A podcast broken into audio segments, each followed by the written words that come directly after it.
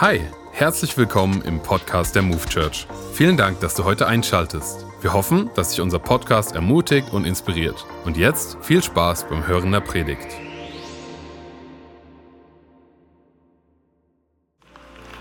Vielen, vielen Dank, Thomas.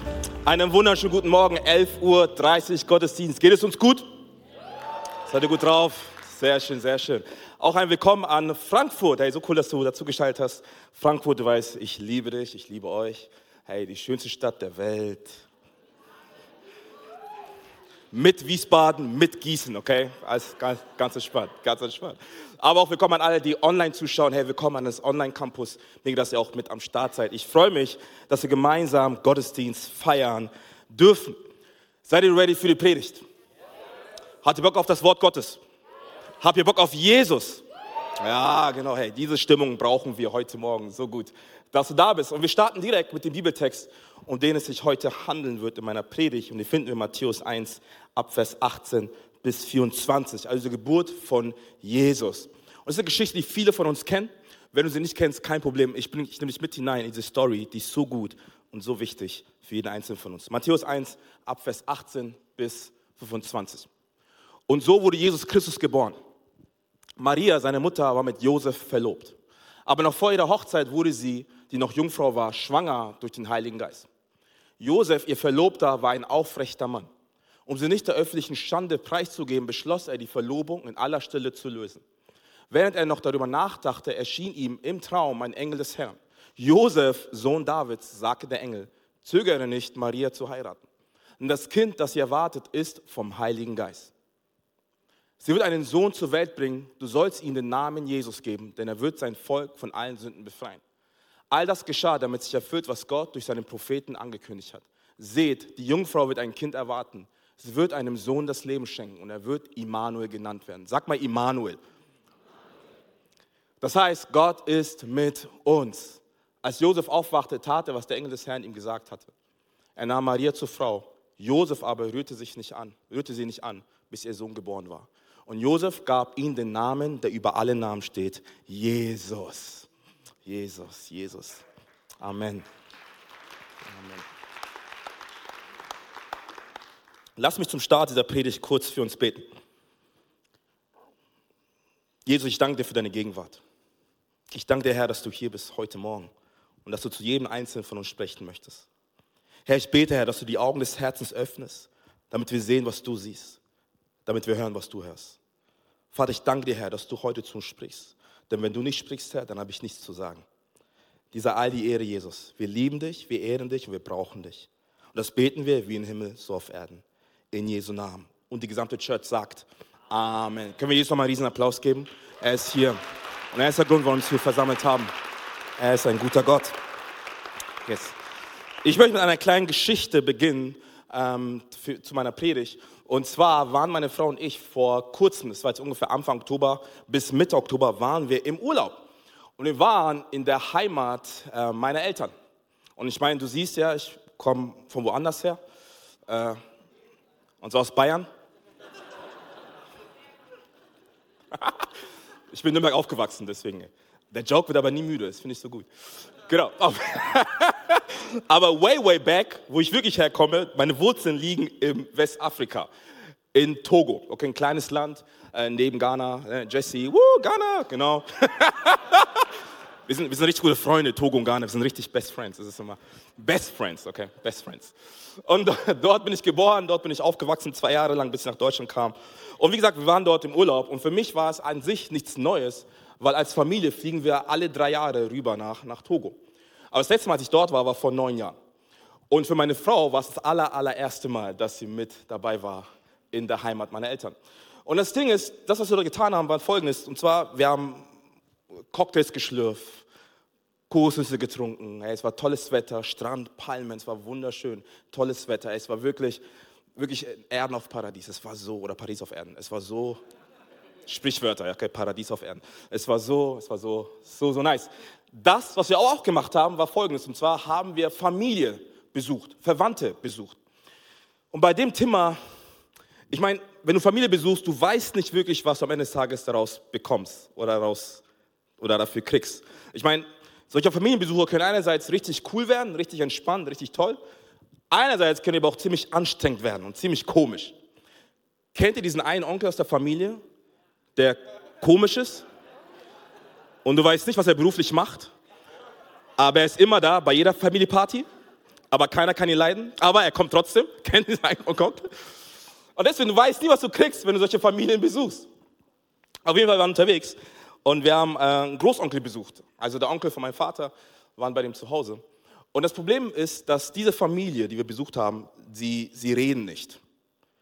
Die kommunizieren nicht. Nicht, weil sie schüchtern sind, nicht, weil sie Angst haben. Nein, nein, es ist einfach die Kultur. Sie kommunizieren einfach nicht. Das heißt, wir sitzen da an diesem Tisch. Mein Bruder, meine Schwester, meine Frau, ich, mein, mein, mein Vater, mein Großonkel und sein Sohn. Wir sitzen an diesem Tisch und wir schweigen uns an eine halbe Stunde lang. Wir trinken ein bisschen Bier und das war's auch. Mehr machen wir nicht. Es geht sogar so weit, dass mein Großonkel, jetzt bitte pass auf, ich sitze am selben Tisch. Mein Großonkel fragt meinen Vater, was macht denn dein Sohn beruflich? Und mein Vater so, ja, er ist Pastor. Und mein Onkel guckt mich so an. Ah. Doch kein Arzt geworden, doch kein Anwalt, doch kein Ingenieur. Pastor, okay, jedem das deine. Und wir sitzen da und wir reden nicht. Wie gesagt, nicht, weil sie irgendwie uns nicht mögen. Sie, das ist einfach die Kultur, das haben sie nicht so drin. Meine Frau hingegen, sie, sie liebt es zu kommunizieren. Sie liebt es, Gespräche zu führen. Sie will uns kennenlernen. Und ich habe ihr gesagt, ey, das ist keine so gute Idee. weil du wirst, nicht, du wirst nicht sehr viel Output bekommen. Du wirst wenig Input bekommen. Deswegen, aber es mal aus. Und sie fängt an, mit ihnen zu kommunizieren, zu reden. Und die waren immer nur so, ja, mhm, alles klar ähm, reichst du mir das Bier? Alles klar, gut, super. Und das war's. Und dann kam eine Situation, die ist im Nachhinein sehr witzig, aber den Tag war sie echt, ey, es war für mich katastrophal. Und zwar meine Frau wollte aufs Klo gehen. Und das Ding ist, wenn du dort bist, du weißt ganz genau, hey, bei wem du nicht auf Toilette gehen sollst und bei wem schon. Und ich wusste, die Toilette, ach, das wird ein bisschen, wird bisschen Krise. Und ich gucke meine Frau und sage, hey, Honey, glaub mir, geh nicht, geh nicht. Die so, doch, ich muss, ich muss. Ich bin kein kleines Kind mehr, ich gehe jetzt. Ich so, okay, ich habe dich gewarnt. Und sie fragt meinen Onkel, ey, kann ich aufs Klo gehen? Und auch, und auch er war selber geschockt. Also, was, was will sie? Die Toilette? Aber gut. Er sagt, okay, alles klar, geht fein. Machen wir. Und dann begleitet er sie zur Toilette, er kommt wieder zurück, sitzen da, wir schweigen uns an. Fünf Minuten vergehen, zehn Minuten vergehen, 15 Minuten vergehen. Und mein Vater so, wo ist denn meine Schwiegertochter? Und ich so, ja, wo ist meine Frau? Und mein Onkel guckt so nach und kommt zurück, voll panisch und sagt, sie ist eingesperrt worden auf der Toilette. Und ich war so, ich muss meine Frau retten. Ey, in dem Moment, ich war Tom Cruise, Hulk und Superman gleichzeitig. Ich war so, ey, meine Frau! Ich, ich muss alles in Bewegung setzen, meine Frau zu retten. Jetzt kommt das Beste. Mein Großonkel sitzt da, voll entspannt, trinkt sein Bier und sagt, es wird ziemlich heiß da drin. Das ist deine Antwort? Mehr ist es nicht. Und dann waren wir dort und ich, ich habe wirklich die Tür versucht aufzubrechen, hat nicht funktioniert und so, alles drum und dran. Am Ende des Tages haben wir sie rausbekommen. Äh, und da habe ich meine Frau gefragt, ey, äh, Honey, wir haben nichts gehört, warum hast du nicht geschrien oder so? Doch, habe ich. Ich so, und wie? Ich habe geklopft und gesagt, hallo? Hallo? Ich so, ja, das ist ein bisschen schwierig, aber wir hören dich nicht. Aber hey, wir haben es wir überlebt. Sie hat es geschafft alles fein. Oh, ja, noch eine Sache, die nicht lustig war. Ich habe meinen Onkel gefragt, ey, warum ist die Tür äh, kaputt? Warum kam sie nicht mehr raus? Beste Antwort, er sagt, eigentlich machen wir die Tür nicht zu. Okay, das ist eine andere Geschichte. Auf jeden Fall. Auf jeden Fall. Ach, ey, ich lade dich ein, komm nächstes Jahr mit nach Togo. Du wirst echt den Spaß deines Lebens kriegen. Warum erzähle ich die Geschichte? Ganz einfach aus folgendem Grund. Und zwar war dieser Moment ein Moment, den wir so nicht geplant hatten. Es war ein Moment, den wir nicht so erwartet haben. Aber ich meine, hey, so ist das Leben, oder? Manchmal sind wir unterwegs in die Sache, was wir Leben nennen, im Alltag nennen. Und plötzlich crashen gewisse Momente, gewisse Ereignisse, gewisse Augenblicke den Ablauf deines Alltags. Und du merkst plötzlich, hey, du befindest dich in einem Moment, der entweder richtig schön sein kann oder ziemlich herausfordernd. Aber ich meine, daraus besteht das Leben am Ende des Tages. Das Leben ist nicht lebenswert, weil wir sie messbar machen an Zeit. Nein, das Leben ist lebenswert aufgrund von den schönen Momenten, schönen Augenblicken, die du nicht erleben. Ich meine, das Leben ist nicht messbar an Zeit. Das Leben ist messbar an Momenten, die du und ich genießen. Ich meine, schöne Momente oder Momente, die, die immer wieder in Erinnerung bleiben, die wir niemals vergessen werden. Ich meine, dieser eine Kuss, die Hochzeit, die du gefeiert hast, wo du dich entschieden hast für deinen Traumpartner, den du geheiratet hast, diese eine Beförderung, die du schon so lange gewünscht hast, dein Traumjob, den du ergattert hast, die Geburt deines ersten Kindes. Es gibt Momente im Leben, hey, die werden wir niemals vergessen. Schöne Momente, tolle Momente. Aber genauso gibt es aber auch Momente, die ziemlich herausfordernd sein können. Momente, die uns alles abverlangen, Momente, die uns auf die Knie zwingen. Aber weißt du, was das Geniale ist? Hey, unser Gott ist ein Gott, der mit uns durch die schlimmsten Momente des Lebens hindurchgehen wird und kann und will. Das heißt, du musst dir vorstellen, wir haben es mit einem Gott zu tun, der die schlimmsten Momente deines Lebens nehmen kann und daraus die himmlischen Momente kreieren kann. Heißt, Gott nimmt den Zerbruch in deinem Leben und stellt etwas komplett Neues wieder her. Weil er ein Experte darin ist, weil er gut ist, weil er dich liebt und weil er für dich ist und für mich ist. Und wenn dieser Gott für uns ist, Church, wer soll gegen uns sein, oder? Wer soll gegen uns sein?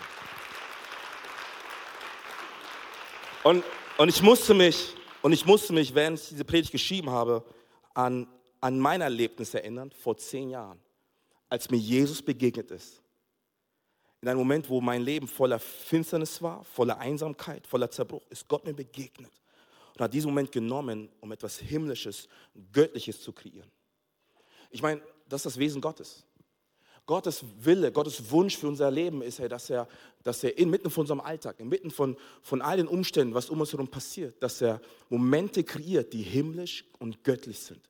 Momente kreiert voller Leben, voller Hoffnung, voller Ermutigung, voller Heilung, voller Freiheit und voller Freisetzung. Das ist der Gott, mit dem wir zu tun haben. Er liebt es, himmlische Momente in deinem Leben zu kreieren. Augenblicke, die geprägt sind von, von Wunder und Zeichen. Was ein Gott zu tun haben, der es liebt, in deinem Leben, mit deinem Leben und durch dein Leben einen Unterschied zu machen. Und deswegen, Herr, ich, ich, ich liebe diesen Gedanken, Herr, dass Gott ein Gott ist, der Momente kreiert in deinem Leben, Herr, die wir niemals vergessen werden. Wir befinden uns ab heute in einer neuen Predigtserie mit dem Titel Besondere Momente.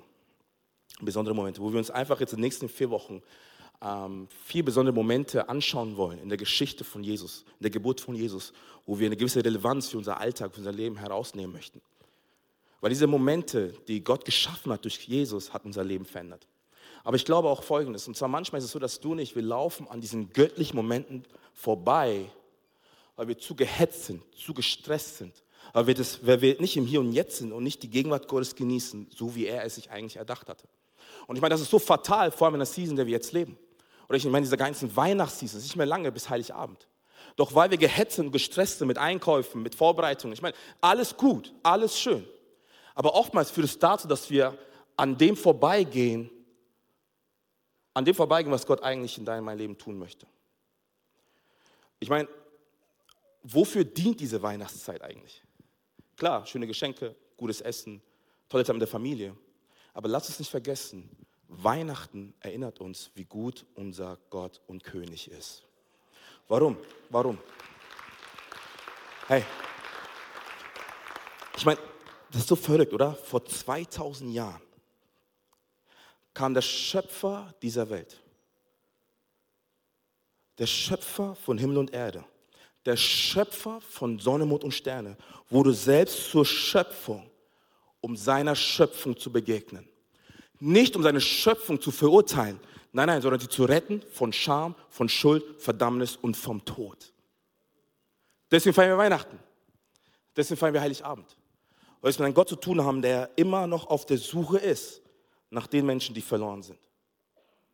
Und mein Leben ist ein Beispiel dafür, wie Gott das Zerbrochene nehmen kann und das komplett Neues erstellen kann.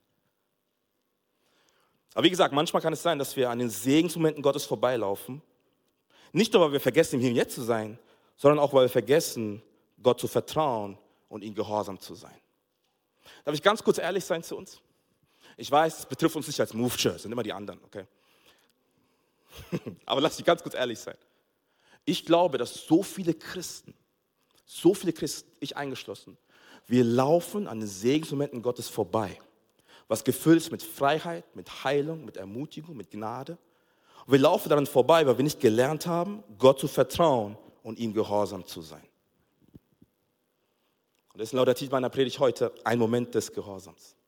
Ein Moment des Gehorsams. Und ich weiß, Gehorsam ist nicht so attraktiv, ist nicht so nice.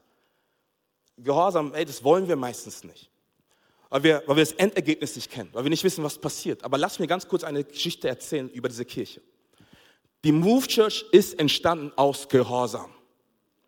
Weil Andreas Hermann, unser Gründungspastor, mit Thomas Hermann vor 33 Jahren eine Entscheidung getroffen haben, gesagt haben, weißt du was, Gott, wir folgen deinen Ruf und wir bauen eine Kirche in Rhein-Main-Gebiet, die eine hoffnungsspendende Kirche sein wird für Menschen, die auf der Suche sind nach Hoffnung. Und ich sage dir ganz ehrlich, hey, 33 Jahre später, wir haben einen Campus in Wiesbaden, Frankfurt, Gießen und online. Wir haben in diesem Jahr über 130 Menschen getauft, Church. 130 Geschichten, die verändert worden sind. 130 Stories, hey, die ein Statement setzen und sagen, weißt du was? Mein Leben gehört Jesus, weil er hat mich vollkommen wiederhergestellt. Jesus hat mich nicht ein bisschen besser gemacht. Er hat nicht mein Verhalten verändert oder mich zum guten Menschen gemacht. Nein, nein. Jesus, er hat mir ein komplett neues Leben geschenkt. Weil das ist das, worum es geht im christlichen Glauben. Der Glaube an Jesus ist keine Verhaltensänderung. Nein, nein, nein. Es ist eine Herzenstransformation. Weil Gott immer dein Herz will. Und wenn wir bereit sind, Gott unser Herz zu geben, geben wir, unser, geben wir ihm unser Leben. Und er verändert alles in uns, mit uns und durch uns. Ja, deswegen liebe ich diese Botschaft. Das ist die beste Botschaft, die wir haben. Und ich liebe die Story von, von, von Josef und Maria. Weil viele von uns kennen die Geschichte der Geburt Jesu. Und immer wenn wir von der Geburt Jesu sprechen, sprechen wir auch automatisch von, von, von Maria. Oder wir sprechen, sprechen so oft von Maria. Und da ist mir aufgefallen, okay, Josef wird kaum erwähnt. In sehr wenigen Predigten, in sehr wenigen theologischen Kommentaren wird Josef nicht wirklich oft erwähnt. Und ich habe gedacht, okay, es liegt wahrscheinlich daran, weil wir nicht so viele Infos haben über Josef. Weil wenn du in die Evangelien hineinschaust, du hast nicht mehr Infos über ihn. Du hörst was von ihm am Anfang des Evangeliums, aber danach kommen keine Infos mehr.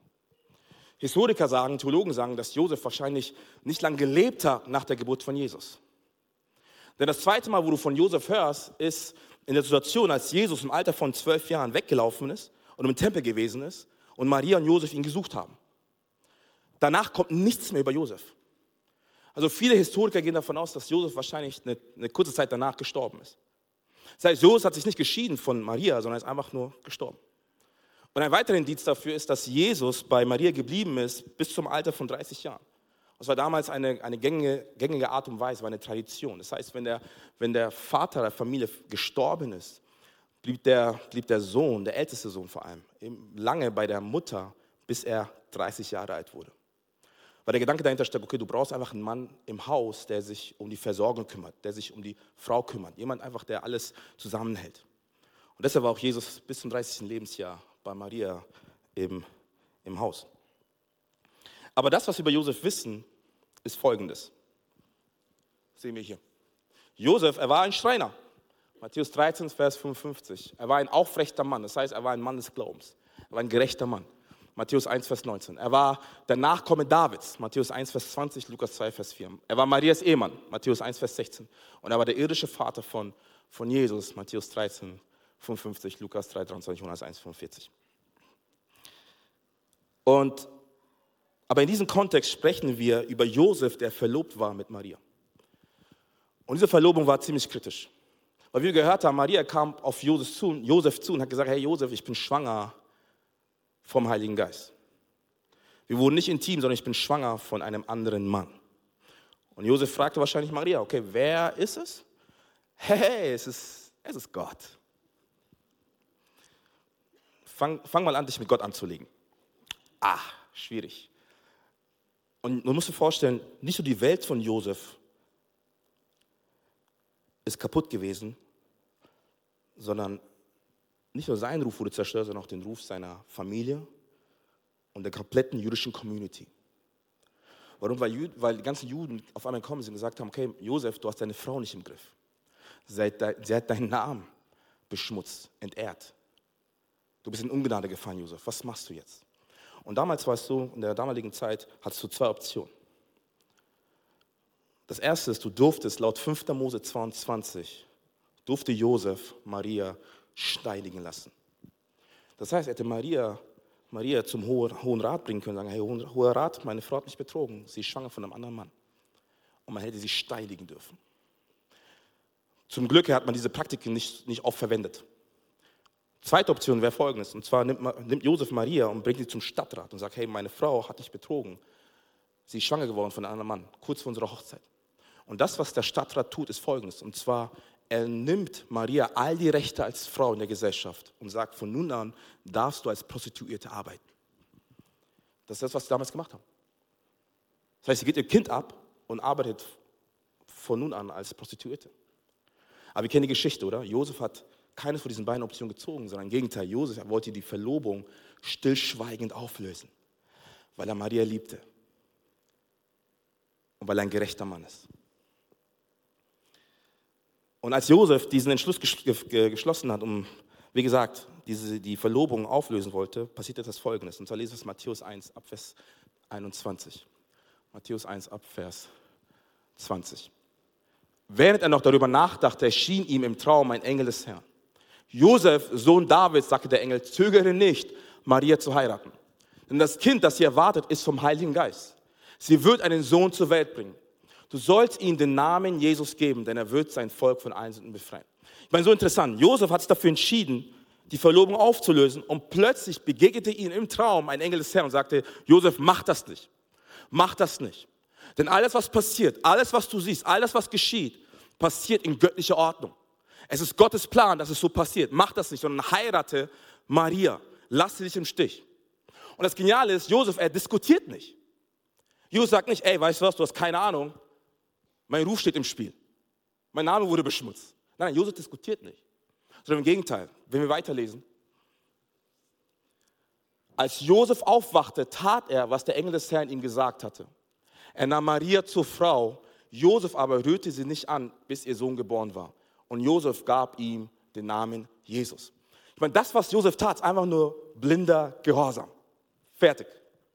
Und ich dachte mir so nachher, was wäre passiert, wenn Josef nicht gehorsam gewesen wäre?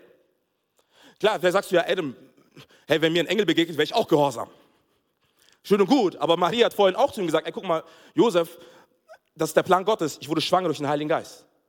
Weil das Baby, was, was, was wir bekommen, hey, wird diese Welt retten. Und Josef wurde plötzlich klar, weißt du was? Okay, das, was gerade geschieht, das, was gerade passiert, wenn ich gehorsam bleibe, hey, dann erlebt die Menschheit den größten Sieg des gesamten Universums. Und zwar, dass ein König geboren wird, der dich und mich befreien wird von Schuld, Verdammnis und Sünde. Das heißt, die Entscheidung von Josef, Gott gehorsam zu sein, hatte nicht nur Einfluss auf sein Leben und auf das Leben von Maria, sondern sie hatte Einfluss auf den Lauf der Menschheitsgeschichte. So genial. Und dann ist mir einfach klar geworden, manchmal unterschätzen wir, was Gott alles tun kann, wenn wir nur einen Moment des Gehorsams geben. Nochmal, ihr Lieben, die Kirche ist entstanden aufgrund eines Momentes von Gehorsam. Weil wenige Menschen gesagt haben, weißt du was, Gott, wir folgen dir, wir glauben dir, wir vertrauen dir und wir bauen eine Kirche hier im Rhein-Main-Gebiet. Aber wenn ich ehrlich bin, wenn ich in mein Leben hineinschaue, merke ich, wie ich oft mit Gott diskutiere. Okay, ich muss, gar nicht, ich muss gar nicht auf Gott schauen, sondern ich gucke in meine Ehe hinein und ich merke, wie oft ich da diskutiere. Meine Frau sagt letztens zu mir, bring den Müll raus.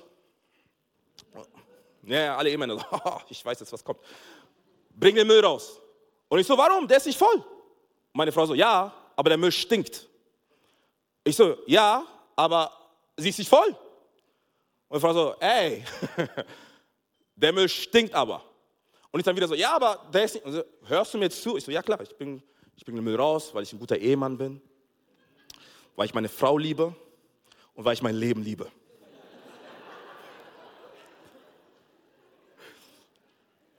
Verstehe mich richtig, meine Frau ist nicht so, dass sie jetzt voll Stress macht, aber ich habe verstanden, okay, wenn ich jetzt nicht zuhöre, dann wird es echt, dann wird es ein langer Tag.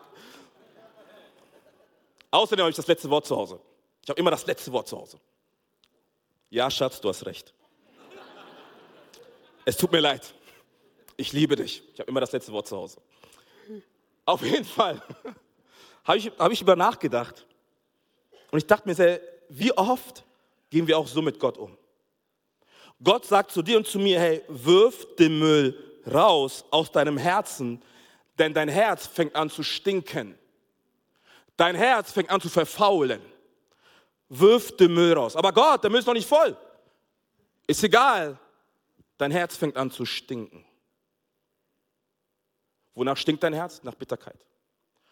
Weil du nicht gehorsam bist, dieser Person zu vergeben, die dich verletzt hat. Und diskutiere mit Gott und sag, Gott, du weißt nicht, was er mir alles angetan hat. Du weißt nicht, was sie mir alles angetan hat. Gott, ich kann ihr nicht vergeben. Ich will ihr nicht vergeben. Ich beruhe auf mein Recht. Und Gott sagt, ja, schön und gut, aber dein Herz stinkt nach Bitterkeit und nach Stolz. Wirf den Müll raus. Oder vielleicht sagt Gott auch zu, zu dir und zu mir, okay, weißt du was, du befindest dich gerade in einer Datingphase mit einer Person, die dir nicht gut tut. Die Beziehung, die du gerade eingehen willst, die ist ziemlich toxisch. Und darüber hinaus, die Person, die du gerade datest, sie lebt nicht nach den Prinzipien, nach der du leben solltest. Und wenn du, nicht, wenn, du, wenn du das weiterhin zulässt, kann es sein, dass dein Herz anfängt zu stinken und du verlierst deinen Glauben, weil du Kompromisse eingehst, nur weil du deinen Wert und deine Anerkennung herausziehst, was Menschen über dich sagen über diese eine Person, die du datest und weil du sie nicht loslassen kannst. Oder Gott sagt zu uns, hey, du bist schon so lange Teil der Church und mega, dass du hier bist. Hey, so schön, dass du da bist. Und Gott sagt, hey, äh, fang an, mitzuarbeiten. Fang an, Teil des Dream Teams zu werden. Und das, was wir tun, wir sagen, hey Gott, nee, ich bin zu busy. Ich habe viel zu tun.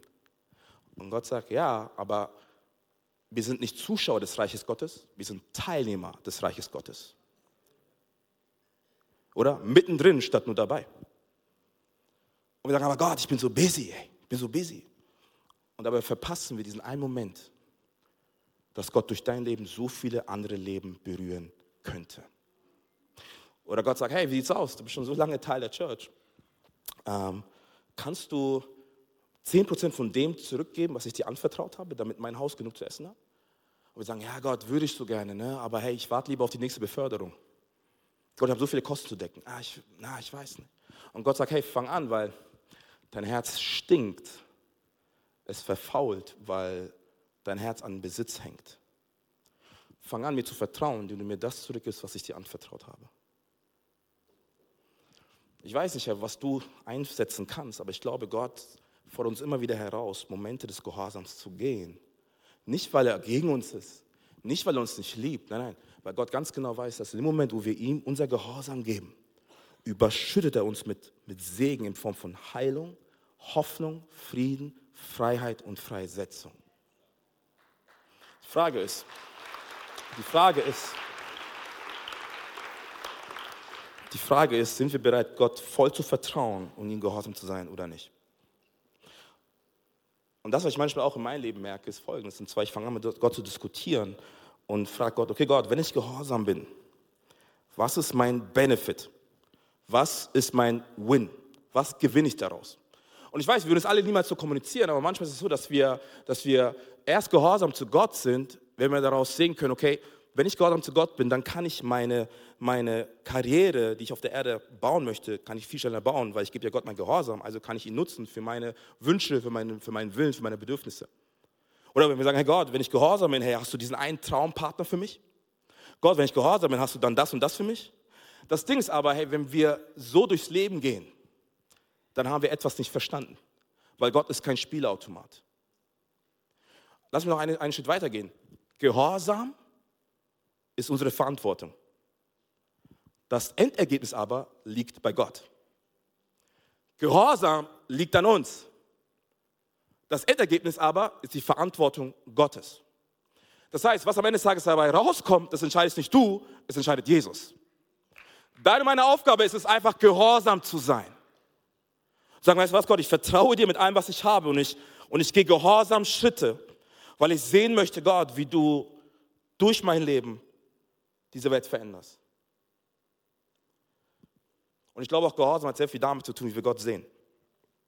Wenn du glaubst, dass Gott ein Gott ist, der dir alles wegnehmen möchte, dann wird es uns sehr, sehr schwer fallen, Gott zu gehorchen.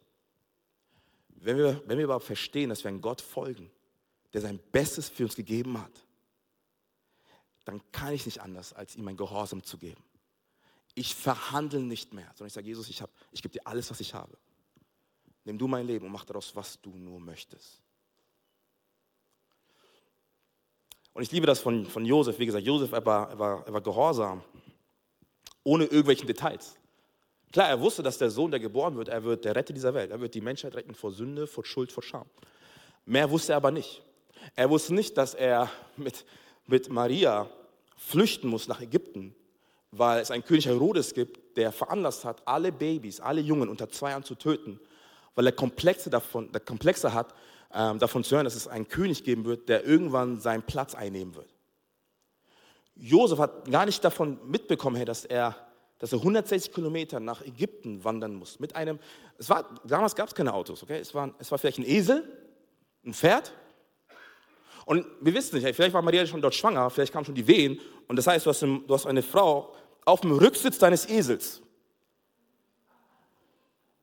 die schwanger ist, die, die Vorwehen sind da und Josef ist überfordert und weiß nicht, was er machen soll. So viele Infos hat Gott Josef vorenthalten. Und trotzdem sagt Josef, ich bin bereit zu gehorchen. Ich bin bereit, den Schritt zu gehen. Ich bin bereit, Jesus, dir zu glauben und dir zu vertrauen. Wo immer, mich, wo immer du mich senden möchtest, sende mich. Oder ein letzter Punkt. Vielleicht sagst du, Adam, schön und gut, was du da erzählst, aber reicht es nicht, wenn ich sonntags in der Church bin? Reicht es nicht, wenn ich die Bibel lese? Reicht es nicht, wenn ich bete? Reicht es nicht, wenn ich Teil von Connecto bin? Warum muss ich Gott in so vielen Punkten gehorchen? Ganz kurz, wir gehen sonntags in die Church, wir gehen in die Connect-Gruppen, wir lesen Bibel, wir beten nicht, damit wir gute Christen werden oder Christen sind. Wir tun all diese Dinge, weil wir es brauchen. Oh, ich brauche es, sonntags in die Church zu gehen. Ich brauche es, das Wort Gottes zu lesen. Ich brauche es, Gott anzubeten. Gott muss nicht von mir hören, hey, dass er der Allmächtige ist, der Schöpfer aller Dinge, der Weg, die Wahrheit und das Leben. Gott wird nicht sagen, oh danke, dass du mich daran erinnerst. Nein, nein. Aber ich brauche das, weil mein Herz manchmal, manchmal komische Dinge macht. Mein Herz verliert oftmals den Fokus und deshalb muss ich Gott anbeten, sonntags in die Church gehen, sein Wort lesen, weil ich mein Herz korrigieren muss. Und mein Herz daran erinnern muss, wer der Schöpfer meines Lebens ist. Ich muss mein Herz erinnern, wer der König meines Lebens ist. Ich muss mein Herz erinnern, dass ich nicht im Mittelpunkt dieser, dieser Erde bin, sondern dass Christus alleine der Herrscher meines Lebens ist. Und deswegen, Church, gehen wir sonntags in die Church. Deswegen lesen wir sein Wort. Deswegen beten wir ihn an. Das tun wir nicht, weil wir Gott beeindrucken wollen. Und stell dir vor, ich wäre auf dich zugekommen, hätte gesagt, ey, ich habe mein Gemüse gegessen heute Morgen. Du wirst nicht sagen, hey, super. Du wirst sagen, ja, das sollst du auch tun, weil es ist gut für dich. Aber manche denken, wir können Gott so manipulieren sagen, Gott, guck mal, hey, ich gehe doch sonntags in die Church, Jesus. Ich lese dein Wort, Gott. Hey, ich bin Teil des Stream Teams. Hey, wie gut ist das denn? Mehr muss ich nicht machen. Nein, nein, all das tun wir für uns, weil unser Herz das braucht. Weil unser Herz das braucht. Und ich muss mich erinnern an, eine, an die Story von Saul, als er mit der Kraft Gottes ein Land erobert hat. Und Gott hat zu ihm gesagt, Saul, hey, mach die ganzen Viecher, das ganze, die ganzen Rinder, Kühe, alles was da ist, mach sie platt, nimm nichts mit. Doch Saul war leider an gewissen Punkt so gierig und dachte, nee, nee, ich will es aber mitnehmen, weil das ist, das ist gutes Fleisch und ich kann es opfern vor Gott. Und wenn ich vor Gott Opfer hätte, dann ist er ein bisschen, wahrscheinlich ein bisschen sanfter zu mir. Und die Reaktion ist sehr, sehr, sehr, sehr interessant. Das lesen wir in 1 Samuel 15. 1 Samuel 15 ab Vers 22. Da kommt, da kommt Samuel auf Saul zu und sagt, was gefällt dem Herrn mehr? Deine Brandopfer und Opfergaben oder dein Gehorsam gegenüber seiner Stimme? Ihm zu gehorchen ist sehr viel besser, als ein Opfer darzubringen. Auf ihn zu hören ist besser als das Fett von Widdern. Das heißt, Gott sagt, ey, schön und gut, aber du hast nicht das getan, wozu ich dich gebeten habe. Sei gehorsam. Das heißt jetzt nicht, dass wir, wenn wir sonntags in die Church gehen, dass wir, wenn wir Bibel lesen, dass wir, wenn wir beten, dass alles irgendwie unnütz ist. Nein, nein, nein. Das eine sollst du tun, das andere aber nicht lassen. Das heißt, Sonntag Church, Gebet, Connect-Gruppen, äh, das Wort Gottes, das brauchen wir. Damit aber Gott Segensmomente kreieren kann in deinem Leben, Heilung kreieren kann in deinem Leben, Freiheit kreieren kann in deinem Leben, müssen wir gehorsam sein. Dürfen wir gehorsam sein. Du entscheidest, ich entscheide, wir entscheiden. Aber lass mir ganz kurz erzählen, was passiert, wenn wir anfangen, Gott zu gehorchen, wenn wir anfangen, ihm unser Leben zu geben. Wie ich gesagt habe, vor zehn Jahren kam ich zum Glauben an Jesus. Er hat mein Leben komplett verändert. Aber eine Sache gab es immer wieder in meinem Leben und zwar habe ich, hab ich mich nicht so gut verstanden mit meinem Vater. Heute, hey, heute lachen wir zusammen. Ich feiere meinen Vater, ich liebe meinen Vater. Echt, das ist wirklich einer der tollsten Personen in meinem Leben. Aber damals musst du dir vorstellen, hey, wir haben uns gehasst. Ich habe ihn gehasst. Ich wollte nie was mit ihm zu tun haben, weil er so ein schlechter Vater war. Aber auch ich war kein guter, guter Sohn. Ich habe so viel Mist gebaut. Ich bin so oft von zu Hause rausgeflogen, bin so oft abgehauen. Ich weiß nicht, wie oft mein Vater mich abholen musste ähm, bei der Polizei. Ich habe so viel Mist gebaut. Und dann kam Jesus. Er ist in mein Herz eingezogen. Und ich weiß noch ganz genau, an diesem einen Tag, ich saß in meinem Kinderzimmer. Und Gott sagt zu mir, Adam, geh zu deinem Vater und entschuldige dich für alles, was du getan hast. Und ich habe diskutiert. So, Gott, du verstehst es nicht. Dieser Mann, er verdient meine Entschuldigung nicht. Und Gott fängt an zu mir zu sprechen und sagt, wer bist du, dass du verurteilst? Weißt du, wie seine Kindheit war? Ich war so, nein, weiß ich nicht. Ich bin hingegangen zu meinem Vater ins Schlafzimmer, habe gesagt, hey Papa, hey, es tut mir so leid für all das, was ich damals getan habe. Ich habe dich verletzt, ich habe dich enttäuscht, ich habe so viel Mist gebaut, es tut mir so leid. Jetzt kommt die beste Reaktion von meinem Vater. So, richtig so, mein Sohn. Du warst ein ziemlich schlimmer Finger. Hm. Endlich hast du es eingesehen. Aber was habe ich gesagt? Gehorsam liegt in unserer Verantwortung. Das Endergebnis liegt bei Gott. Du weißt, was danach passiert ist. Mein Vater kam auf mich zu, hat mich umarmt und gesagt, mein Sohn, auch ich war kein guter Vater zu dir. Es tut mir so leid, dass ich anhand meiner, Bezie meiner Erziehung zu dir dir so viel Kummer, so viel Schmerz und so viel Leid zugefügt habe. Bitte vergib mir, es tut mir so leid. Und du musst verstehen, mein Vater ist ein, ist ein, ist ein aufrechter Mann, er weint nicht. Er zeigt keine Emotionen, aber in dem Moment haben wir uns in den Arm genommen und haben einfach nur geweint. Und heute haben wir die beste Beziehung, die ich ihm jemals vorstellen könnte. Er ruft mich jedes Mal und sagt, ich liebe dich, mein Sohn, ich liebe dich, mein Sohn. Ey, bitte, 21 Jahre habe ich noch nie gehört, dass mein Vater gesagt hat, ich liebe dich. Und dann kommt dieser Jesus, oder? Und er verändert alles in uns.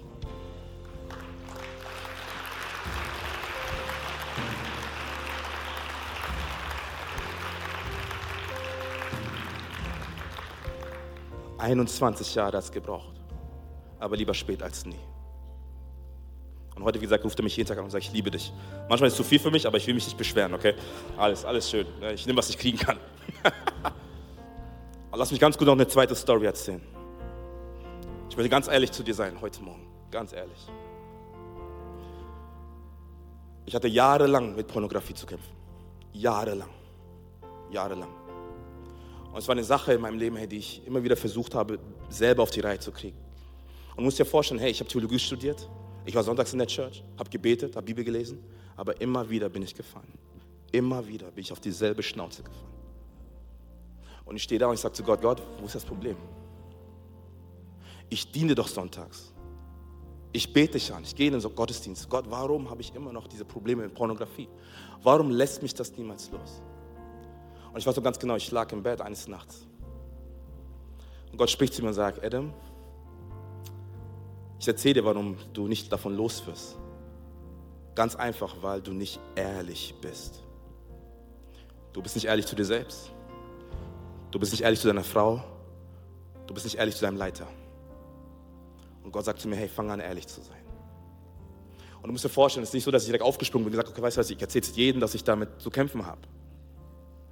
Es war ein Prozess. Und ich weiß noch ganz genau das. Weil mein Herz so gefüllt ist mit Scham mit Schuld. Gedanken kamen wie, hey, du bist kein guter Ehemann. Du bist kein guter, du wirst kein guter Pastor sein. Du bist kein guter Leiter, weil du damit zu kämpfen hast, habe ich mich nicht getraut, das meiner Frau zu erzählen. Doch irgendwann habe ich den Schritt gewagt. So bin ich zu JP gegangen. Also JP, hey, wir müssen reden. Ich brauche jemanden, der immer wieder einfach nachfragt, hey, wie geht es mit dem Thema? Und dann eines, eines Abends, ich, ich war zu Hause und ich habe mich so verschlossen, weil das Thema mich so kaputt gemacht hat. Und Jenny kam auf mich zu. Sorry, habe mich gefragt, was ist los mit dir? Du bist verschlossen. Das Ding ist, mein Herz war voll mit Scham, mit Angst und Sorge. Ich dachte, ich wäre das niemals los und ich kann meiner Frau nicht erzählen, weil sie wird dich verlassen. Doch meine Frau guckt mir die Augen und sagt, ey,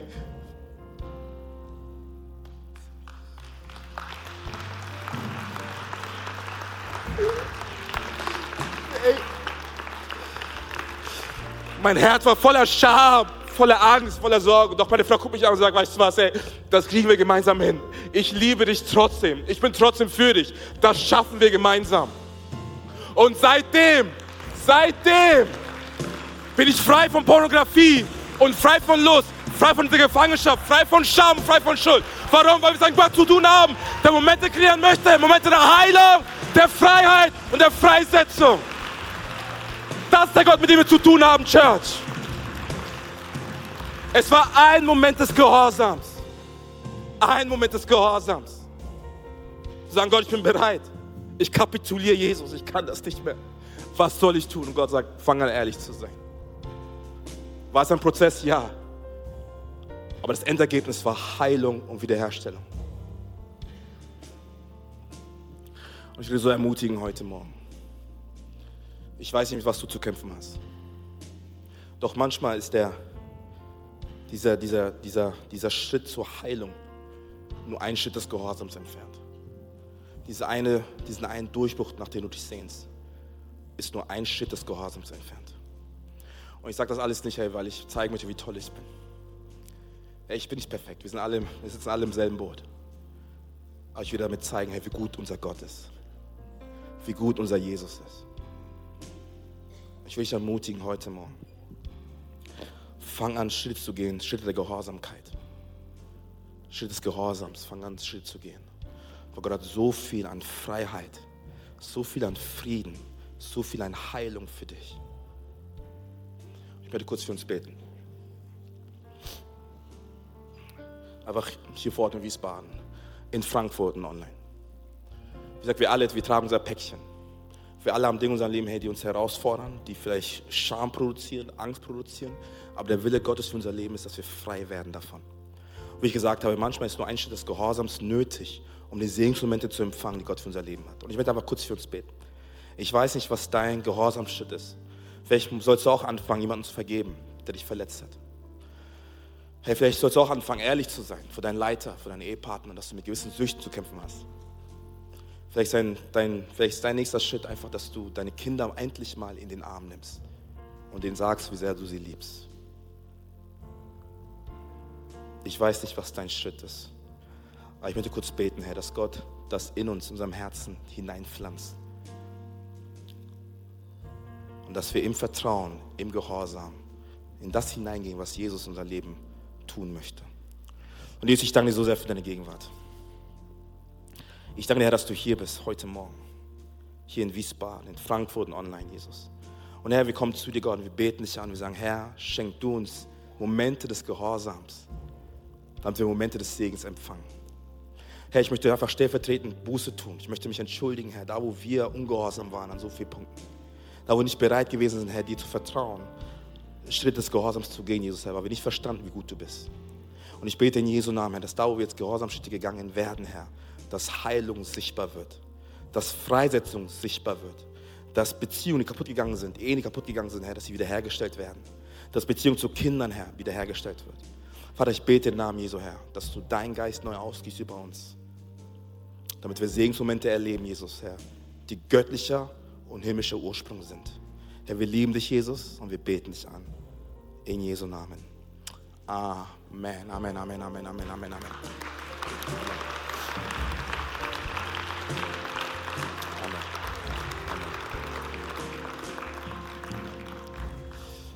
Ich will ein Angebot machen. Das machen wir jede Woche, jeden Sonntag. Vielleicht bist du hier und du sagst, hey Adam, das, was du gesagt hast, das bewegt mein Herz. Und du kennst Jesus noch gar nicht, aber du möchtest mit Gott unterwegs sein. Wisst ihr, das, was ich an Jesus liebe, ist, dass er ein Gott des Gehorsams ist. Jesus selbst war gehorsam. Die Bibel spricht davon, dass Jesus, er war gehorsam bis zum Tod. Das heißt, Gott er ist bewusst selber Schritt gegangen mit dem Ziel vor Augen her, dass er eine gesamte Menschheit retten wird. Und Paulus, er fasst das folgendermaßen zusammen. In Philippa 2 lesen wir das. Philippa 2. Obwohl er, Jesus, Gott war, bestand er nicht auf seinen göttlichen Rechten. Er verzichtete auf alles. Er nahm die Liegestellung eines Dieners an und wurde als Mensch geboren und als solcher erkannt.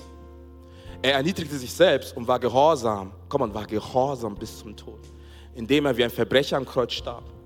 Deshalb hat Gott ihn in den Himmel gehoben und ihm einen Namen gegeben, der höher ist als alle anderen Namen. Vor diesem Namen sollen sich die Knie aller beugen, die im Himmel und auf der Erde und unter der Erde sind. Und zur Erde Gottes des Vaters werden alle bekennen, Come on, Church. Alle werden bekennen, dass Jesus Christus der Herr ist. Amen. Ich meine, so genial. Jesus selbst, er war gehorsam. Er war gehorsam, weil er sich den Himmel nicht vorstellen könnte ohne dich und ohne mich. Er gab sein Leben für uns, damit du in Freiheit leben kannst. Und der Glaube an Jesus ist keine Religion, ihr Lieben. Religion wird immer sagen, hey, tu alles, mach alles, damit du irgendwie gerettet wirst. Nein, nein. Jesus aber sagt, es ist schon bezahlt. Es ist schon getan. Johannes 3, Vers 16. Denn so, so hat Gott die Welt geliebt, dass er seinen eingeborenen Sohn gab, damit jeder an ihn glaubt, nicht verloren geht, sondern das ewige Leben hat. Und ich will dieses Angebot machen. Ich habe zugeschlagen vor zehn Jahren, es hat mein Leben verändert. Und mein Gebet ist ja, dass der 26. November 2023 der Tag ist, hey, wo Jesus dein Leben komplett verändert. Ich will einfach ein Angebot machen. Und ich bitte uns alle gemeinsam die Augen zu schließen, da wo wir sind. Einfach als Punkt der Konzentration. Es geht einfach nur um dich und Gott. Es geht nicht um deinen Nachbar, es geht nur um dich und Gott. Und ich will dir jetzt gleich eine Frage stellen. Und wenn du diese Frage mit Ja beantworten kannst und mit Ja beantworten willst, dann heb einfach ganz gleich deine, deine Hände, damit ich weiß, wofür ich beten soll. Wenn du diese Frage mit Ja beantworten willst, dann heb einfach deine Hand, damit ich weiß, wofür ich beten soll. Also wenn du hier bist und sagst, Adam, ich möchte mein Leben mit Gott verbinden. Ich möchte ihm mein Leben anvertrauen. Ich möchte ein Kind Gottes werden. Dann heb einfach ganz kurz deine Hand, damit ich weiß, wofür ich beten soll, da wo du bist. Dankeschön. Dankeschön, Dankeschön, Dankeschön, Dankeschön, Dankeschön. Auch da oben, danke, Dankeschön, Dankeschön. Ihr könnt die Hände wieder runternehmen, nur die Augen wieder öffnen.